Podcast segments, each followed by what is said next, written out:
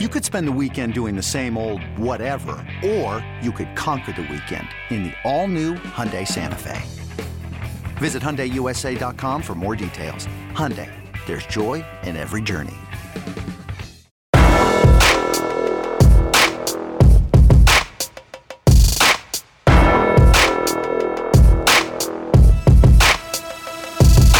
Welcome in, everybody, to the flagship podcast. I am Chip Brown of Horns 24 7. Joined as always by our fearless leader, the managing editor of Horns 24 7, Taylor Estes. Taylor, how's your Super Bowl week? Hey, Chip, it's going well. How about yours? I mean, I love Super Bowl week. I Yeah. used to. I used to cover this game when I covered the Cowboys in the NFL for the Dallas Morning News. And I always used to joke that it was a series of concerts wrapped around a football game. But I'm, and we'll get to this as part of our conversation today um, about the Super Bowl. But I'm into it because of these quarterbacks. Yeah. You know, I'm a Lions fan, so I've been following Matt Stafford when no one else was following him, like watching all those, you know, passing touchdowns and fourth quarter comebacks. And and then Joe Burrow. You and I saw him up close in Austin Yeah. in the national championship season. He third and 17. That's all you need to say to any Texas fan when it comes to Joe Burrow. And that guy has been every bit as cool as he was that night in Austin as as he has been for the Bengals this season in his first full NFL season.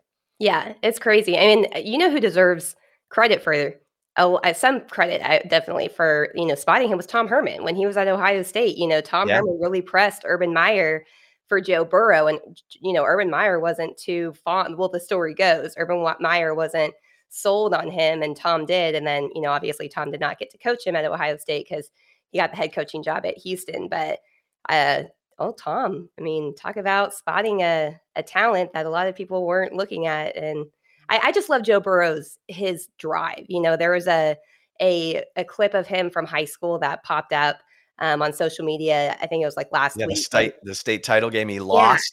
Yes, and just seeing like you saw the raw competitor in him, and you know how fiercely angry he was and, and upset over losing, you know, in the state title there. And so I, I just I love those type of competitors, and so he's an easy guy to root for too. I Yeah. think at least. Now, now that he's not playing Texas, I think Texas fans could say that he's probably an easy guy to root for. Yeah.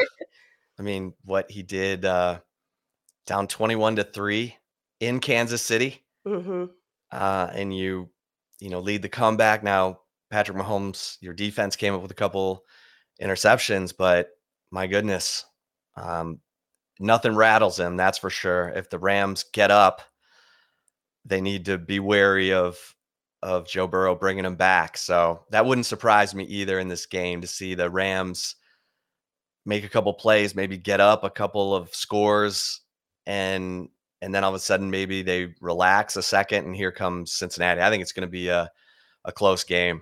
Yeah. Do you ever miss? I mean, I remember you used to always talk about the Super Bowl was a really cool thing for reporters to cover because you cover the game, at least back in the day. I don't know if it's like this now. And then afterwards, they essentially throw a media party where the media gets to watch the game back. Do you miss, you know, being able to do that type of stuff? Yeah, I mean, they everything about the Super Bowl is big, right Mhm. down to what you just said. So the media finish, send all your stories in. It's like one in the morning, and you go to this big banquet room, and they have a huge spread, or at least they did pre-COVID, of great food. You know, you know, roast beef, prime rib, shrimp, all the fixings, and then they show the game again, so you can actually watch it Mhm. instead of having to work it. And everyone stays. I mean, it's a really cool thing. Obviously, they have you know refreshments there and stuff, but it's it, it, it- yeah, the NFL, the Super Bowl, they do it right.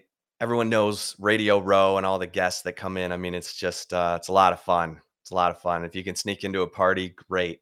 You know, Mhm. but uh, th- I, that's about the only thing I miss actually. Really? Yeah. covering the NFL because I've said this before. Unless you're covering a winner, NFL players do not want to see you coming. Like for Right. that hour of media availability that the NFL requires in the locker room every game week, for one hour, they go hide in the in the training tub. Right. And they're, they're, there's like, okay, we're losing. There's nothing good to talk about. So yeah. that's why I always love covering college athletics because the every four years you get a new wide-eyed group of freshmen who are still willing to tell their story and you know have their story told Yeah. Well, every year, technically. I mean, every year, right? as if every you year. get access to the freshmen. That's that, I've always loved that about covering college. You know, there's always new, and and not just you know uh, seven draft picks or whatever it may be. You know, that come in every year. It's 25 new guys that whose stories you can tell. And oh, there's been some cool stories that I've at least covered. And I imagine Chip has covered some amazing ones in his uh you know uh century long career covering college football. But just kidding. Thank Chip. you, thank you. just easy. Yes, uh, appreciate that. Um, all right, so we'll we'll get back to our man Trey Hopkins in a second, but obviously the news, uh, the football news, and we had it right here at Horns twenty four seven is the possibility of David Cutcliffe, um, the offensive coordinator to Peyton Manning at Tennessee, the head coach to Eli Manning at Ole Miss. Um, oh yeah, and former Duke head coach um, could be hired as an analyst at Texas, joining Gary Patterson. And um, Taylor, the reason I introduced him that way is because everybody knows Arch Manning, quarterback in the 2023 class, um, son of Cooper Manning, is you know that whole family is incredibly close to David Cutcliffe. So that uh, it's an interesting development for a lot of reasons. People will talk about, oh, well, he's a incredible quarterbacks coach and offensive mind.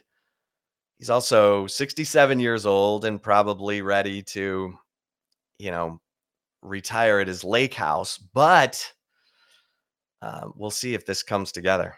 Yeah. Your thoughts? I mean, it's smart, right? I, if you think about it, this is, as you mentioned, I mean, this is a guy who's probably at the the latter portion of his career. I'm not necessarily sure that he's going to be looking to, you know, land a big time head coaching job or anything, you know, at, at his age. Maybe he will. I don't know. There's not a ton of people out there that would want to start over and start fresh as a head coach like that. You know, there's a few, maybe like the Mack Browns and Nick Sabans, but his relationship with the Mannings. I mean, this, you know, when we started hearing this, my first thought was this is genius of Steve Sarkisian. Absolutely genius if he can land this guy because there's no denying that, you know, Arch Manning obviously is the the main person that pretty much any college in the country would take in the 2023 recruiting class. Texas has been really doing a, a solid job at recruiting Arch Manning. Um, you know, keeping that relationship fresh and everything. And this only adds the the lure, I think, to Arch Manning coming to Austin potentially, knowing that this is a guy that um, you know, not only just coached his uncles, you know, coach Peyton Manning, coach Eli Manning, but developed them into all pro, you know, MVP, NFL MVP type of players. And you know, for a player that is like Arch Manning, that has his his ceiling, his skill set, his bloodlines, everything lines up to him, you know, potentially becoming that next great Manning quarterback in the NFL. Why wouldn't you want to go play for or be uh, associated with, I should say, the coach that helped your uncles become what they were and develop them from there? So this is a genius move, in my opinion, if Texas can get this secured. But what's your take on it, Chip?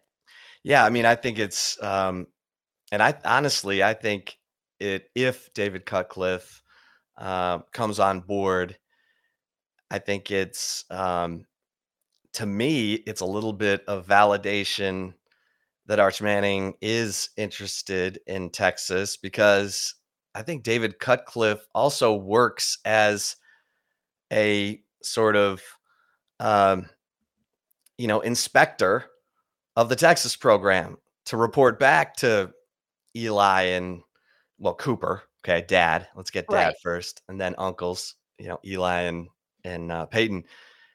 But you know, Texas needs to get it going in the right direction, right? Otherwise, David Cutcliffe isn't going to have much to report back to to the you know to the fam about uh, whether uh, Arch should come or not. I, I just find it fascinating because, um, you know, David Cutcliffe is a firebrand. I mean, he's I don't want to say he's set in his ways, but he he's a confident guy. He's not going to change for anyone. Not at 67 years old. Not after being a head coach for the last 13 years at at Duke.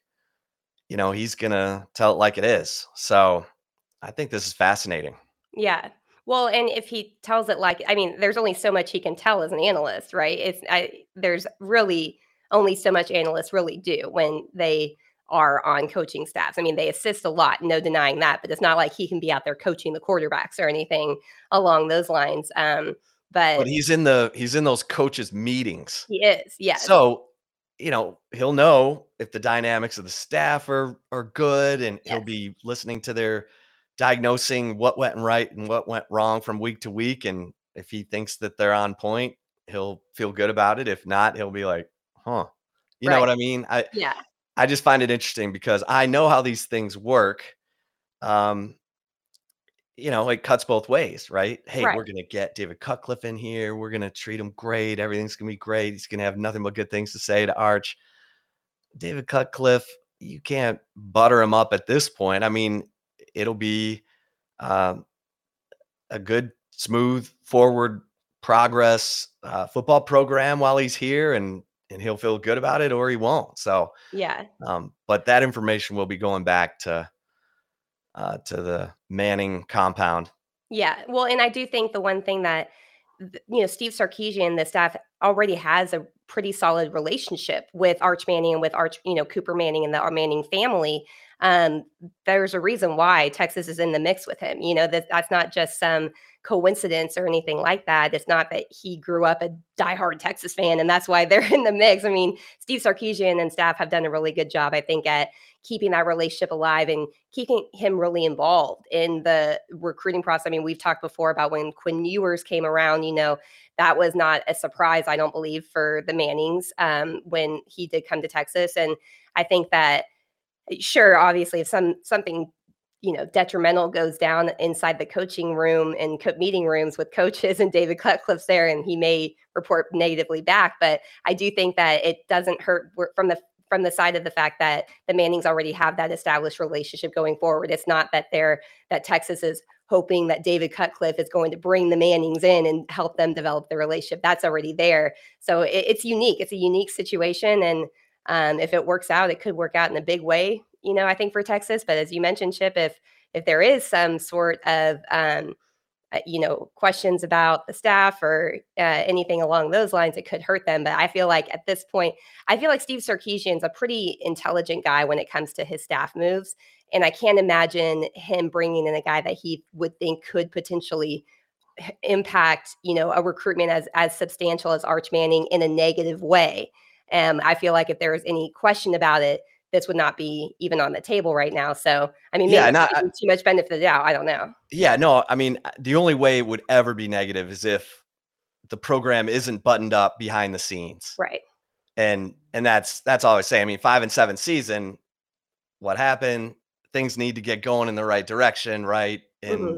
and that's all I was saying is that Cutcliffe, Cutcliffe's going to see it if he comes. He's going to see whatever is happening behind the scenes, and you hope it's positive, right? Yeah. You hope the program's moving forward. This great recruiting class, Gary Patterson, all the momentum, and and that whatever gets reported back is is great. And you know that's what Texas fans are hoping. They're tired of whatever this last season was, and not even a bowl game. I was going to make fun of a lower bowl, but they weren't even in a bowl game. So you know that that part of it just needs to get going in the right direction so that there's nothing but positives to report back to the to the Manning compound. So uh, it's it's going to be fun. We'll keep you posted, obviously, right over there at uh, Horns 24 7. And uh, winter workouts continue um, for the Texas football team. And all I'm going to say is um, read this week's Insider when it hits the uh,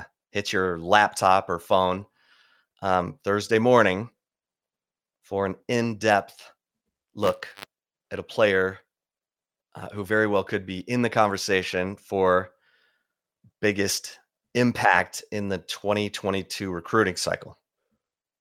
Okay. So there you go. That's a good teaser, Chip. I will say that. That's a good teaser. I know what he's talking about. I'm not going to give it away, but that could be a lot of different things. So, yeah. And it's, uh, you know, people like it when I do stories like this. And so I would say if you're a fan of college football, you want to, you want to read this one. Um, all right, Taylor. So we'll touch on the Super Bowl before we get to Texas basketball and that huge win over Kansas and what it means. Uh, the Longhorns will have a representative in the Super Bowl for a 17th straight year, thanks to Bengals center Trey Hopkins.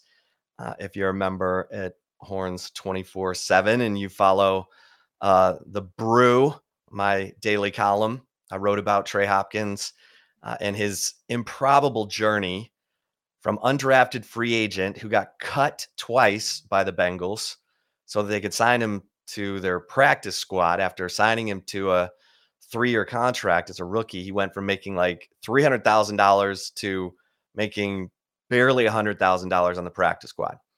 But he stuck it out, kept getting better, kept doing all the right things. And they signed him to a one year deal. Injuries happen. He gets to start at three different positions on the offensive line. His best position was center. And then they sign him to a big, nice three year, $20 million deal um, to be the starting center for the Bengals. So, Trey Hopkins, of course, this is fascinating to me, Taylor. Half the NFL is undrafted free agents. Yeah. It's crazy. That? That's crazy to think about. I didn't know that. We make such a big deal out of the draft. And obviously, there are incredible players who were taken, uh, like both these quarterbacks, number one overall, but then half the league is undrafted free agents. So, and Trey Hopkins, what a story. I talked earlier about how he went up against Alex Okafor. Alex Okafor was a, you know, what third round draft pick, mm-hmm. always had contracts, big $450,000 signing bonus with the Arizona Cardinals, and won a Super Bowl with the Chiefs a couple years ago. And because of Trey Hopkins' last contract, those two have made the same amount of money. And they were one year apart. Alex left Texas one year before Trey Hopkins. They played together for two years. Right. So, um, you know, kudos to Trey Hopkins. Now, Taylor, this Super Bowl, everyone's talking about how not so great the Bengals' interior offensive line is going up against Aaron Donald, A'Shawn Robinson, Von Miller, and Joe Burrow, who was sacked nine times in a playoff game against Tennessee. They still won because Ryan Tannehill threw three interceptions. Um, you know, that interior line against the Rams, I mean, on paper, that matchup alone should ensure the Rams win because they should be able to make Joe Burrow uncomfortable. Thoughts? I mean, I'm not going to count out Joe Burrow. I mean, look at, you know, we were talking a little bit before we started recording. Look at what happened in the Kansas City game, you know, with uh, the Bengals. I think that you know, Joe Joe Burrow, while there's no denying that, yeah, that's an unfavorable matchup, and that would probably be an unfavorable matchup against many NFL teams yeah. out there, not just, you know, uh, this isn't knocking Trey Hopkins or the Bengals offensive line. I mean, it, that this is a an unfavorable matchup against pretty much any um, NFL offensive line. Fair. However, not every NFL offensive line has a quarterback with the confidence and the coolness, I guess you would say, as Joe Burrow. I mean, you know, people talk about the the ice water in your veins type of guy, and that's kind of how Joe Burrow is. I mean, he they I, I, think it's hilarious that his nickname is somehow Joe Cool, but that's exactly the type of demeanor he has. He's a very, I think he's a pretty humble guy, which is makes it easy, in my opinion, to root for those type of guys that are the the humble, you know, not going to be the flashy showboats, but he wears, you know, a turtleneck and people are like, oh, he's so cool. It's like, okay, well, he's a he, turtleneck. well, in the playoffs, he debuted that that JB diamond crusted yeah. necklace and he said, I make too much money for these to be fake. and I think he felt weird saying it, but yeah.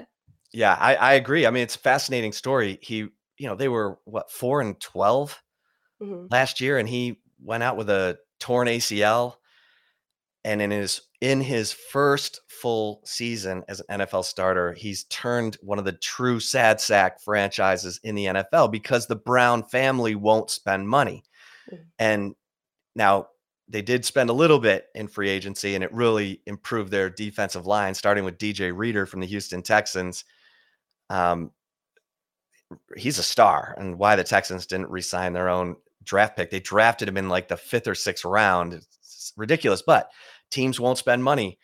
And so the Bengals have this reputation as being cheap and and they, you know, mistreat their incredibly loyal fan base because they don't go, you know, spending money to bring in all kinds of free agents. Well, you spend a little bit on free agency on defense, and then boom, you bring in Joe Burrow and he and Zac Taylor, the coach, who I'll give him credit. Last year, he kept saying, "We're going to be a playoff team. We're we're going to turn this whole thing around." And people were like, "You might get fired," you know.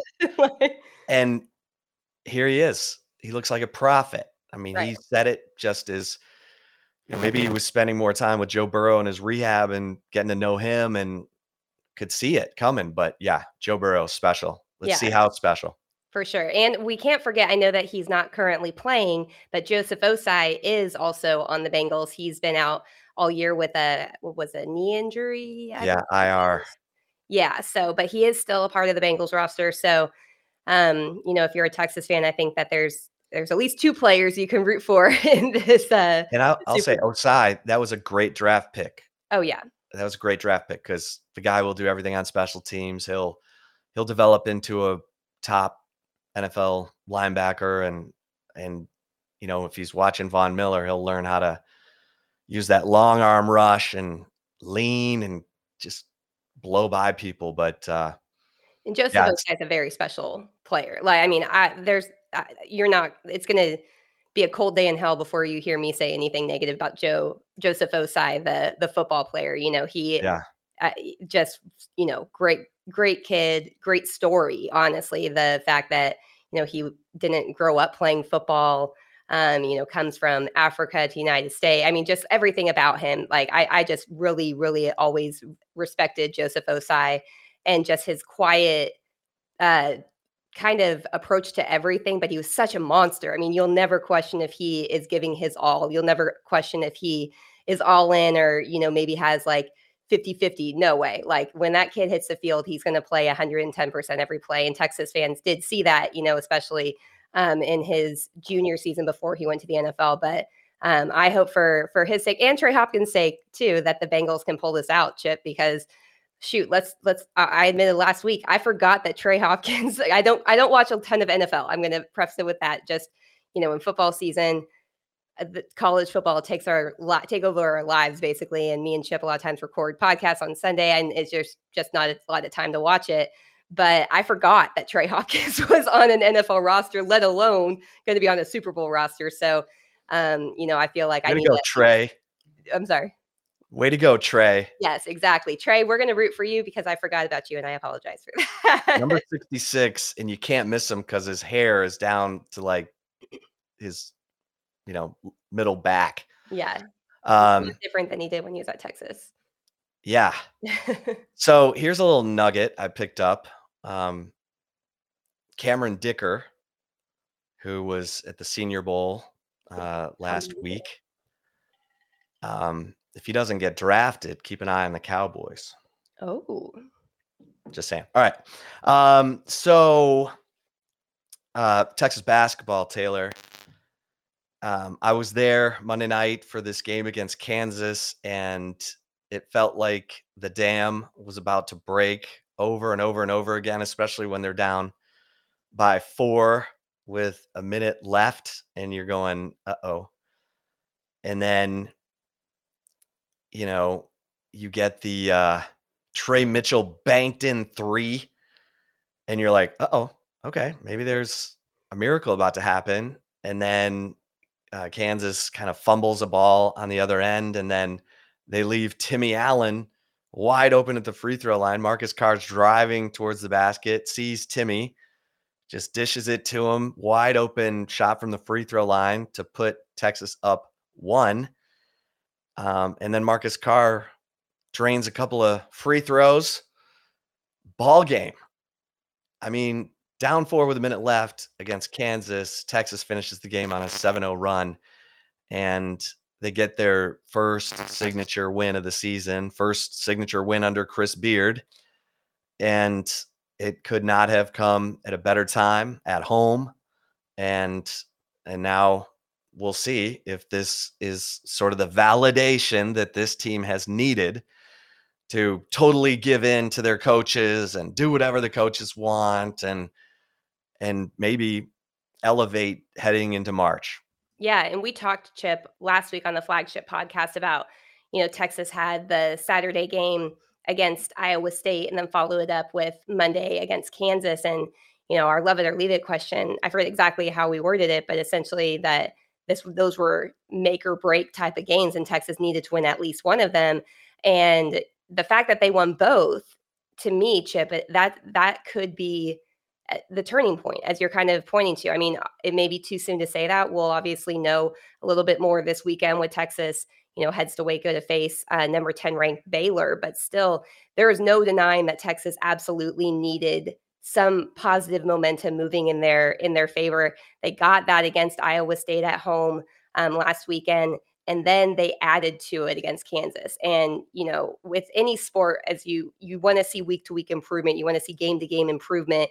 And I think that the fact that Texas was down by four with one minute left, as you had mentioned, and was able to come crawl out of that, not just against any team, but you know, the a top ten ranked team in Kansas. You know, I mean that they're uh, what the highest ranked team in the Big Twelve, I believe, right now. So the fact that they were able, able to take down them when especially at this time of year and on this time of the schedule where we are sitting there questioning, you know, is Texas going to be a bubble team come March? And, you know, uh, th- this was a huge momentum booster, I think. And um, it's going to be intriguing to see how they use it to their, hopefully, you would hope, at least if you're a Texas fan, use it to their advantage, you know, moving uh, through the month of February because it's going to be a tough month for Texas basketball. There's still a lot of games on the schedule and a lot of tough, you know, t- um, tough opponents that they're going to have to face.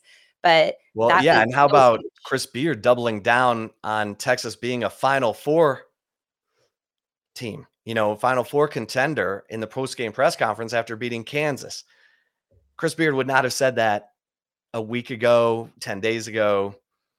But after that win, he says, you know, I still think we're a, a Final Four type team, even though some outside our circle don't think that way. Yeah. And don't say that if they don't believe it. Right. Not at this time of year, especially. No chance. Right. Month so, out from March, no way. You know. right. You can either be speaking it into existence and hoping your players hear it, start to believe it, or that's the kind of confidence you're building in your team behind the scenes. Now, I got to say, um, and I wrote about this in the brew about Christian Bishop, who's just been phenomenal. Six seven, you know, wiry. He's not a he's not going to blow you away with his uh, size and strength. He's he's a wiry, athletic, good bounce. Um, you know, basketball player who's been averaging 17 minutes a game. The last three games, including that loss to Tech, he was one of the few Longhorns who was ready from the beginning, was aggressive, going into the into the hole and bringing it, going to the free throw line he has averaged five offensive rebounds per game. People want to know how Texas beat Kansas when Kansas shot 58%. And the game was played in the 70s, where Kansas, the highest scoring team in the Big 12, wants it. Everyone would think, oh, Texas, if they can't keep this in the 60s, they're not going to win. Here's how they won it with 19 more shot attempts than Kansas. And they came because of extra effort, hustle plays, offensive rebounds by guys like Christian Bishop. And he's doing it so frequently. You know, we talk about Brock Cunningham being that energy guy off the bench. Christian Bishop does it all the time as a starter. And it's he doesn't score much, but right. he creates possessions for other guys to score. That's why I'm like, why? Are, how can you take him off the floor? I, I get that you're going to substitute and you're going to mix and match, go four guard lineup, three guard lineup. But the one guy who never comes off pretty much is Timmy Allen. And now Christian Bishop needs to be added to that list. And Marcus Carr is obviously the point guard. But that's how valuable Christian Bishop has been the last three games. And to me, he's how you're going to beat bigger teams. He's athletic and smart enough to kind of wily coyote his way to the ball against bigger guys. I just, I'm so impressed. And I think you're watching a player peak right now that your team needs to take on his personality and and go. Yeah, you need those kind of the the grunt work type of guys, you know, the ones that aren't going to be the the top of the points list, you know, but the Dennis Rodman types. Exactly, the Dennis Rodman types of guy for sure. I mean, and he had, I believe, seven offensive rebounds against um, Kansas, ten yeah. total. That you you need that, you especially when you have a team like Texas that obviously I think defense is the identity of the team but scoring and shooting and a lot of that has been up and down and if you have that consistent type of guy that's going to continue to keep the ball in the offense's hands and distribute it to guys that are going to take the shots and make it i mean that that only helps i always love those type of players um, you know, I, I I loved watching the Bulls when Dennis Rodman and Scottie Pippen and Michael Jordan were there growing up. That was I just absolutely loved it. And I, I my favorite player a lot of time, uh, Michael Jordan was my favorite player. He's my first crush ever too. But my my second favorite player was Dennis Rodman because it's like you just need those guys that are going to do the dirty work for you, and that's what I think you're seeing with Christian uh, Bishop Chip. And I'm I am really curious. Um, were you on the court when the fans rushed the court after the Kansas game? Did you go down there? No. So yeah, I was still in my media seat, which is like right behind the students in the mezzanine. We used to sit on the floor, but now we're just in the end zone, which is like the worst view of a basketball game. But um, yeah, it was it was a scene. I mean, the students came pouring onto the floor, and there's a there's a great energy. Uh, obviously, Kansas, so the the building was you know full or near full. Um, but he is building that relationship with the students, and I wrote about this um, in the brew this week when the new Moody Center opens. The students are going to surround the court. The mm. first 10 rows are going to be students, and then there's going to be like an elevated walkway uh, before you get to the next row. And that elevation is going to allow the students to stand the whole game and not disrupt, you know, the old blue hairs behind them who want to, you know, the wine and cheese crowd. wine and cheese crowd. So fear not, Texas fans. Chris Beard um, is going to get his students right on top of the court, create that atmosphere. Uh, I also wrote about the fact that there are no fans in their seats when the football team comes out because yeah. they're all down in that tunnel lounge. I mean, of course, you're going to want to be right next to the team when they're coming out of the tunnel.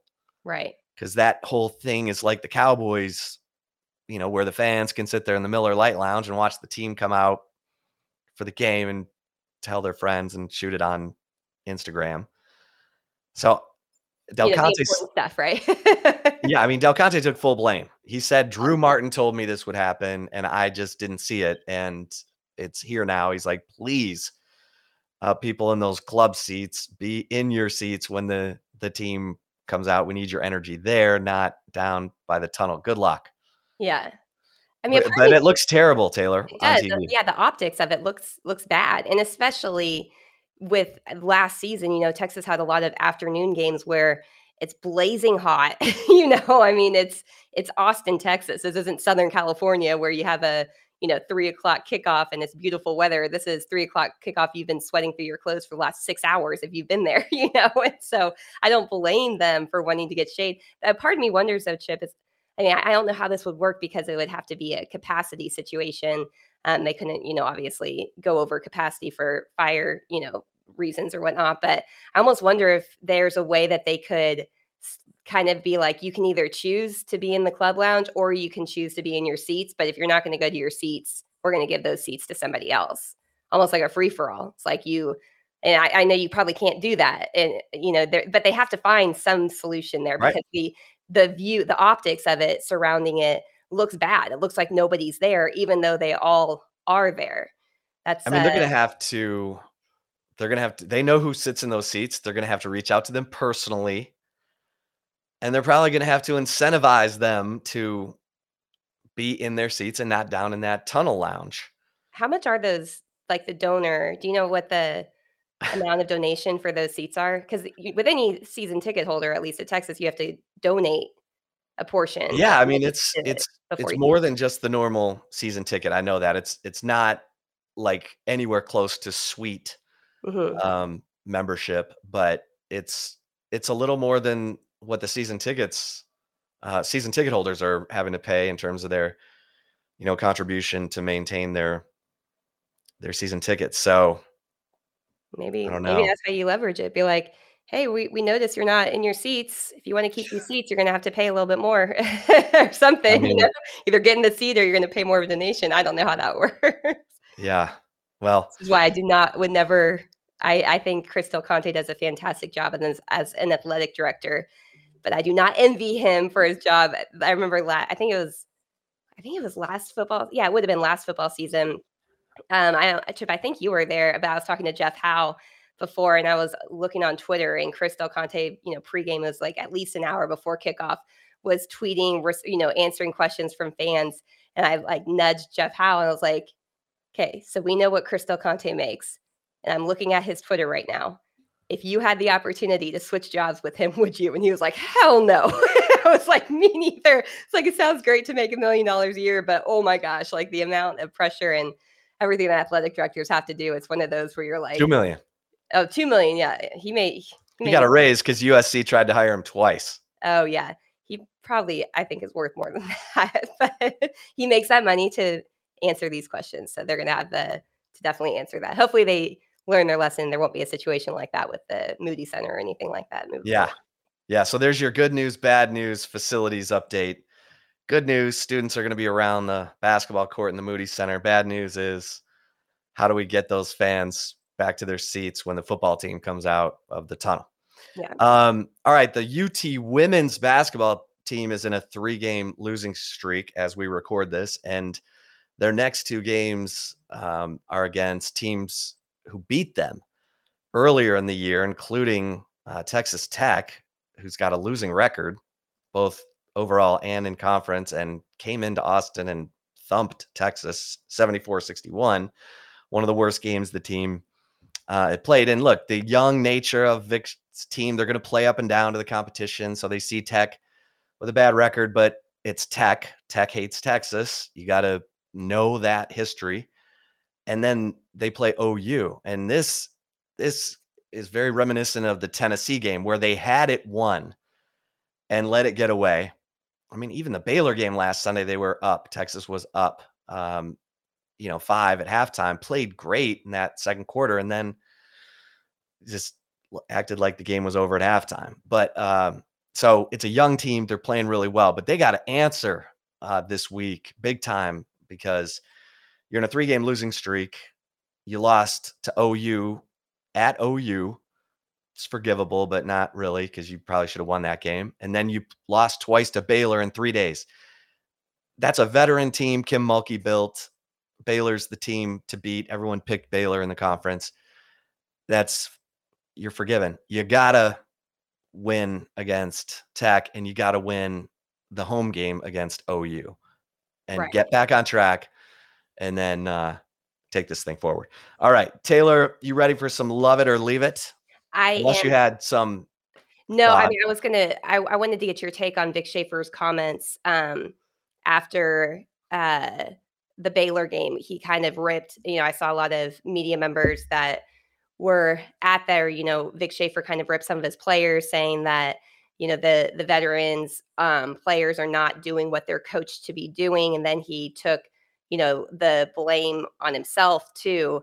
Um, I think it kind of rubbed some people the wrong way. What was your take on his? Yeah, he was hot, and really, he was he was singling out one senior.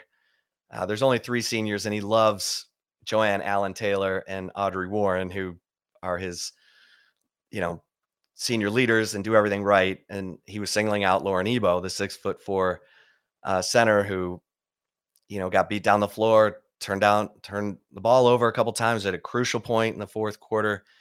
And he said, you know, she's still trying to do it her way and and not my way. Well, her her way ain't working. I mean, he was hot and um it stings, but he's got to be careful. You always have to manage your emotion level with your players. It can't mean more to the coach than it does to the players because that's when it's the disconnect starts to happen. It becomes more about, you know, the coach sometimes than Right. about the player. Now, everything Vic says and does is right. Now, to meet those demands, especially as a young basketball team with seven newcomers, but he said, I'm not going to change the way I coach. I'm going to coach this group, even though they're young and inexperienced, as hard as I coach the teams that I took to the national championship game. As long as he's upfront about it, the players are are being told, and he's, you know, he, he says all the time, I'm not for everyone, but I'm for the people who want to be great. Yeah. So I love Vic. I hope he's not burning too hot. We'll find out, obviously, because um, this team looks like a young team at times. Yeah, for sure. So, all right. Um, you ready for some love it or leave it? I am. Before we get to love it or leave it, we're going to take a really short break, but stay tuned because uh, more football and basketball talk continues here on Love It or Leave It. So stay tuned. We will be right back.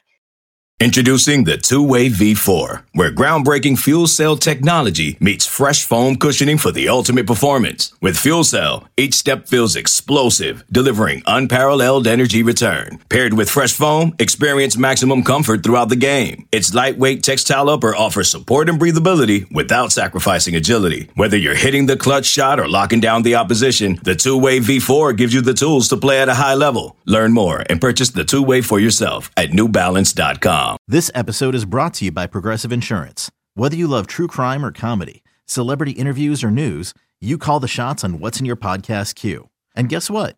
Now you can call them on your auto insurance too with the Name Your Price tool from Progressive. It works just the way it sounds. You tell Progressive how much you want to pay for car insurance, and they'll show you coverage options that fit your budget. Get your quote today at progressive.com to join the over 28 million drivers who trust Progressive. Progressive Casualty Insurance Company and Affiliates. Price and coverage match limited by state law. Chip, you ready for some love it or leave it? You know what, Taylor? I totally blew it. I meant to say one thing about the UT baseball alumni game last Saturday. Okay, yeah. Dylan Campbell. Whoa. I mean, he batted 189 last year and you know, he started 12 games and can play anywhere. Um, but four for five with a three run home run playing for the uh, alumni team because he's a backup against the varsity, which are the Mhm. starters. And he goes four of five. I mean, he ripped Pete Hansen, he ripped Tristan Stevens, and now granted, he'll he probably sees those guys a lot in practice, but four of five, three run homer. Um, and he's a guy who's competing for the DH uh, position. And I'm told he worked with Troy Tulowitzki on his hitting in the offseason. And if that's any indication, oh boy. Uh, you're looking for who's going to replace Zach Zubia's offense and Mike Antico's offense and Cam Williams' offense. I mean, if it's Dylan Campbell, that would be outstanding because everyone was talking about how short, compact, and simple his swing is now. And it's like, oh man, he he might have figured something out. Okay. Yeah. Okay. Now I'm now I'm ready for Okay. Well, also speaking of baseball, real quick, if you missed the flagship interview podcast this week, definitely tune in. We had uh, Ty Harrington, the 20 year head coach, uh, uh, baseball coach, excuse me, at Texas State and a former Texas Longhorn. He did a fantastic preview of Texas baseball, which is the preseason number one team leading into the season, which starts on February 18th against Rice. So if you're a baseball fan, definitely tune into that. He gives a really great um, in depth breakdown of you know what he likes about this team, what he sees this team becoming, and you know his thoughts on David Pierce and what he's been able to do at Texas baseball. So definitely worth the listen if you have not tuned into that. great plug. Yes, Great you plug. did a great right interview Taylor. there. So, um, all right, with that, let's get to love it or leave it. Chip, my first one for you is love it or leave it. The possible hire of David Cutcliffe would be a home run hire for Steve Sarkisian. Man, it sure sure looks like it. Um, I'm gonna love this. Uh, As I said, I mean, I think it's if David Cutcliffe comes on as an analyst at Texas, I think it's a small indication that Arch Manning is interested in Texas. I don't think David Cutcliffe would go to a school where Arch Manning might not you know, I don't know. I could be dead wrong, but I just get the feeling that that's a little indication that Arch Manning is um, maybe interested in Texas. Uh, like I said, it could be clueless, but I do think that um, you know, as long as the program stays on the momentum track it's been on since going five and seven and seemingly winning every you know headline since then, uh, then I think it's a it's a great thing because, like I said, whatever's going on here behind the scenes is going right back to the Manning compound because that's how close David Cutcliffe is to the Manning family. So um, I'm gonna I'm gonna love this right now. Taylor, how about you? Yeah, I mean, I I'm gonna love it, and you know, when you're saying you think it's a sign that Arch Manning is in, you know, Texas is in it. You know, Arch Manning did recently um, eliminate Clemson from his list. Texas is still in there with um, Georgia, Alabama, and Ole Miss, but Texas is definitely in the mix here. And I I do think that you know if if this if David Cutcliffe does come to Texas, it it only helps at least in the instant you know immediate future only helps Texas um, and you know further chances with Arch Manning. Uh, I do think that the Longhorns though still are in the mix. If you uh, missed the Stampede this week, Mike Roach did a really good 2023 uh, primer and position breakdown of some of the key targets. And obviously, it's no secret that Texas is all in on Arch Manning. I mean, they're not recruiting really any other quarterbacks right now in the 2023 class. Um, so I think that's a sign that they do feel pretty confident right now um, in where they stand at this moment. So you know, I think adding David Cutcliffe could be the something that could help Texas seal the deal in the long run if it does pan out that way. Um, there's no reason for me to think if David Cutcliffe does come to Texas that it won't pan out that way right now. So I think I'm going to have to say that I I love it, and I think that this could be you know a difference maker type of um, analyst hiring. I will say for for Steve Sarkisian, and and look, Chip, he he learned from the best he learned from the coach that essentially became the former fired head coach's factory at Alabama and Nick Saban. I mean, my goodness, Steve Sarkisian himself, Kyle Flood himself were those coaches that came in to, you know, coach for uh, or as analysts for Saban, then ended, ended up getting the, you know, on on field coaching positions. But yeah, I think that that Steve Sarkisian, I think he's talked a lot about the the coaches he's learned from,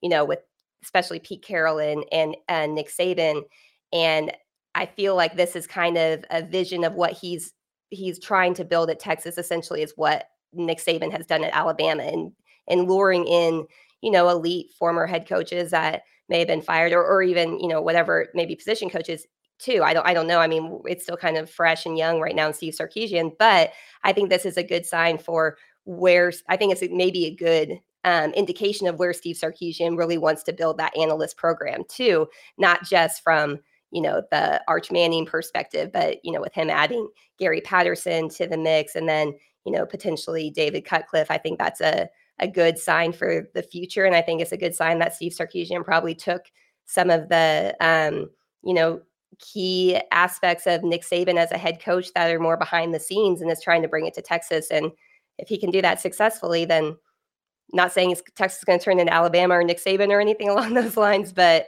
you know, I think that's a good indication of where his head is and what he is, his vision is for the football, you know, staff, even if it's not coaching staff. So yeah, I'm gonna have to love this one. Yeah, I mean, I'm sitting here thinking about you bring up Del Conte. I'm thinking about the guy he replaced, Steve Patterson, and how Patterson wouldn't even approve the football team getting a new sports coat um, shirt and tie and pants every year that they should only get one. Didn't Charlie pay for those? Yeah, Charlie ended up paying mm-hmm. so that you know he's like uh, these guys' bodies are changing uh, from year to year. Yeah. Anyway, to now see the money being spent on this program, it's that's where Texas should be, and and then heck, their fans are gonna kick in a whole bunch more on these NIL initiatives, including the the latest um, you know the um uh oh, left field uh foundation oh, occupy left field foundation. yeah occupy left left field um foundation which is going to be a 501c3 that relies on fans contributing you know 20 bucks a month to help every baseball player on that roster get $10,000 for making charitable appearances. So, um, you know, Texas fans are stepping up. Yeah. Pancake Factory, the uh, Clarkfield Collective, the Burn program, Taylor, just to name four. and I think more are coming. All right. Um, love it or leave it, number two. All right, love it or leave it. The Texas basketball team cleared a mental hurdle in beating Kansas and now will start peaking. I hope so. As long as they play Christian Bishop some more minutes while he's grabbing every offensive rebound for crying out loud.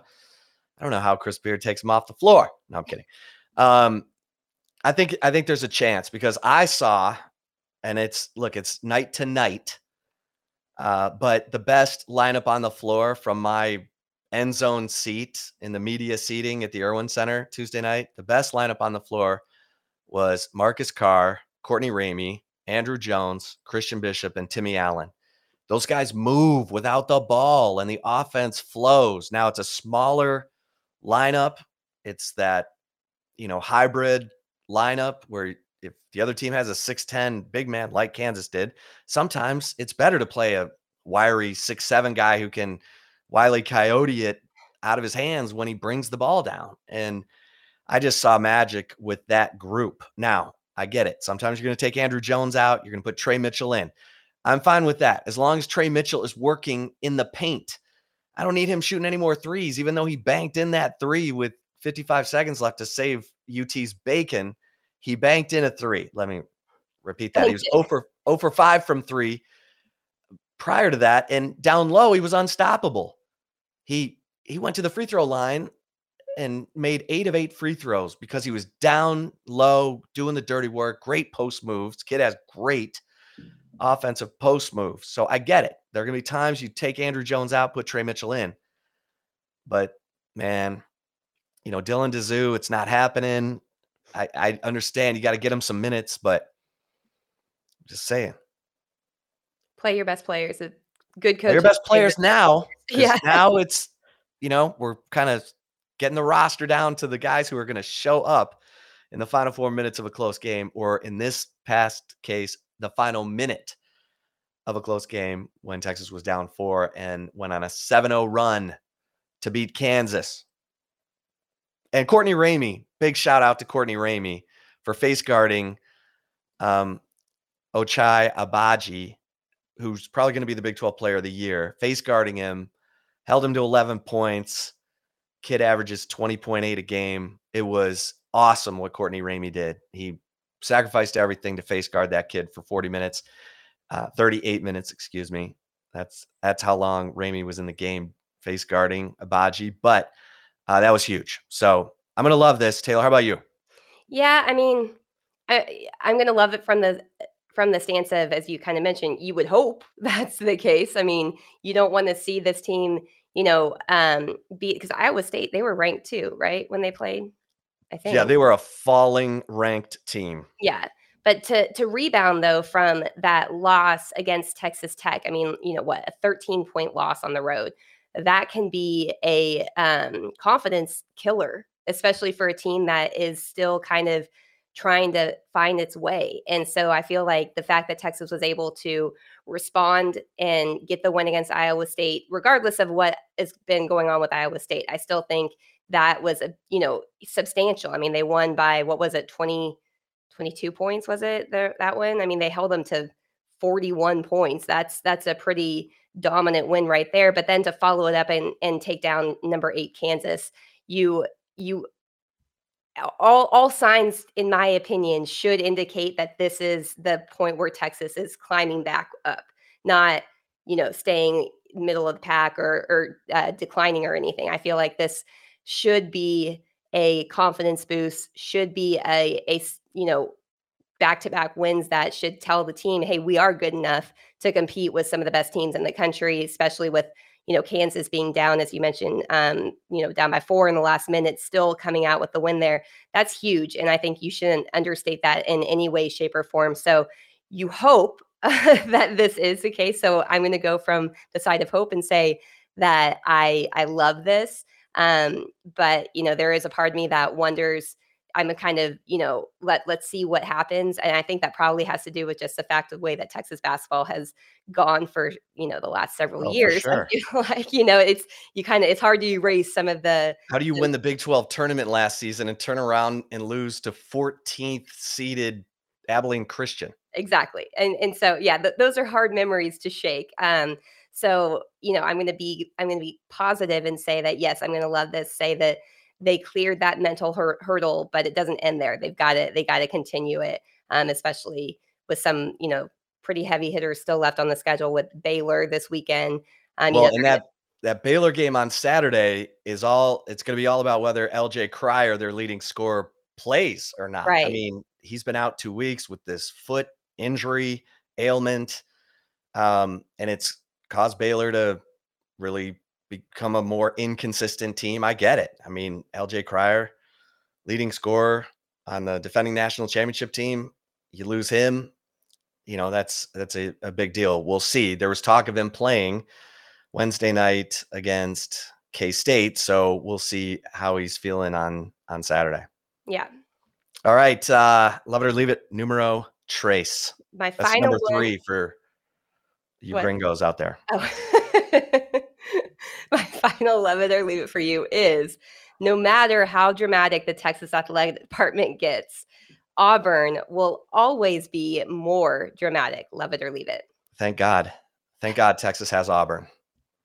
I mean, Thank you. I mean, literally. sanity. Keep some sanity. Oh my gosh. when people talk about the power brokers at a school getting involved, Auburn makes Texas look like a bunch of kittens.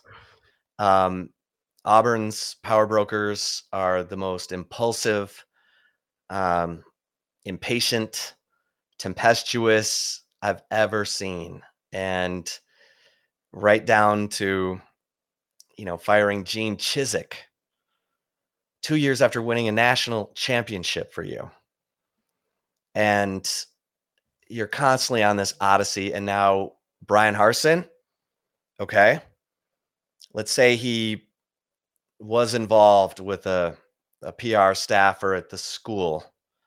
Uh, that happens everywhere, folks. It's when you want it to become an issue that you drag it out and use it to fire a guy. So now you've you've sort of put yourself on a bullet train to getting rid of Bryan Harsin. Coaches don't want to coach there now because they don't know what his future is. I mean, it's it's a mess. So, yeah, I'm going to love this. Auburn is always going to be remember, I don't think to my knowledge Texas has not done this. Um but Auburn once um uh, got on a plane to go hire another coach while they had a coach. And um, that was Tommy Tuberville, who ended up going undefeated. I mean, it's uh, it's unbelievable. And the guy they were going for was Bobby Petrino, who's like the biggest snake ever. So anyway, Oh gosh. I'm gonna love this. Auburn, you always will uh, make Texas look like a little little basket of kittens. Taylor, love it or leave it. I I mean, yeah, I think I think you gotta love it because you're right. I mean, there's there's unfortunately um, a lot of times at a lot of different schools. It's not just Auburn. It's not. I'm not going to say anything about Texas or anything like that, but those type of relationships have been going on. I mean, they do, and um, it, I mean, look at the divorce rate of college coaches. I mean, shoot, I, I always feel bad for coaches' wives because you know they're never around. They're never around. It's not like the NFL where they have essentially an off season. They have what maybe three weeks out of the year that college coaches actually get off from working because they have recruiting, they have camps, they have all of that type of stuff. So it is a lot more common than I think the general fan realizes. And it's unfortunate to say that. Like I, I you know, and and I don't I don't know all the details about what what's gone down there. Um, I don't know how much are rumors. I don't know how much are And there are Um, kids involved. yeah there there's families involved there's children involved and uh you know airing dirty laundry is never a good thing for, especially if it's coming from um you know people that support the university just to try to get a coach fired i mean come on that's that's absolutely childish. That's absolutely ridiculous. And you know, people that do that, I kind of want to be like, let's let's turn the camera around on you. Like you're so quick to do this. Let's see what y'all have been doing here. Because let's be honest, not like the Auburn athletic department has been um, spotless. like, I mean, my goodness, they're Cam Newton, shoot, the quarterback that led them to a national championship. He was cheating the whole time. So you guys and, and they they But just, he didn't know that his dad took 180,000 from um okay. whatever. Yeah. Uh, I'm so sure. Yeah, he took all- money. I just didn't know about That it. was all his dad. No, like, and that that's a that's a perfect sign. It's like, oh, they found the scapegoat so that they don't have to, you know, they could hair, you know, highlight Cam Newton and you know make him. And he obviously was amazing at Auburn. Don't get me wrong. Well, and it's like was the Lindsay Lohan defense, right? She gets pulled over, they find cocaine in her pants. She's like, "They're not my pants. Yeah. I borrowed them from a friend." Right. Yeah. So yes, I'll I'm gonna love it and say, Texas fans, you've got they've got you beat, and that's a good thing. So let's let's not get to that level because there's some things I think that you and I have known go down behind the scenes that I don't think many Texas fans would be too thrilled to hear. That. well, I'll tell you what. Um, interesting week here on the flagship podcast. Yeah. And next week will be, um, you know, who knows what fresh developments we'll be talking about. We'll certainly have a Super Bowl to recap. Um, so thanks everybody. And as Taylor said, get over to the flagship podcast interview and listen uh, to Ty Harrington, who is awesome. He's he's got a great voice. I'm like, you need to be doing every college baseball broadcast. Seriously. I mean, he's just a machine. He knows so much and he breaks it down in a in a great way. So check that out. Texas baseball's preseason number one, as Taylor said. They open the season on February 18th. All right, everybody. Thanks for listening. As always, for Taylor Estes, I am Chip Brown. Until next time, stay safe and keep the faith. From the world of Sonic the Hedgehog, a new hero arrives. I am ready. Is there anyone stronger? No. Tougher? No. Funnier? I do not make jokes. I make warriors. Knuckles, now streaming only on Paramount Plus. Yes!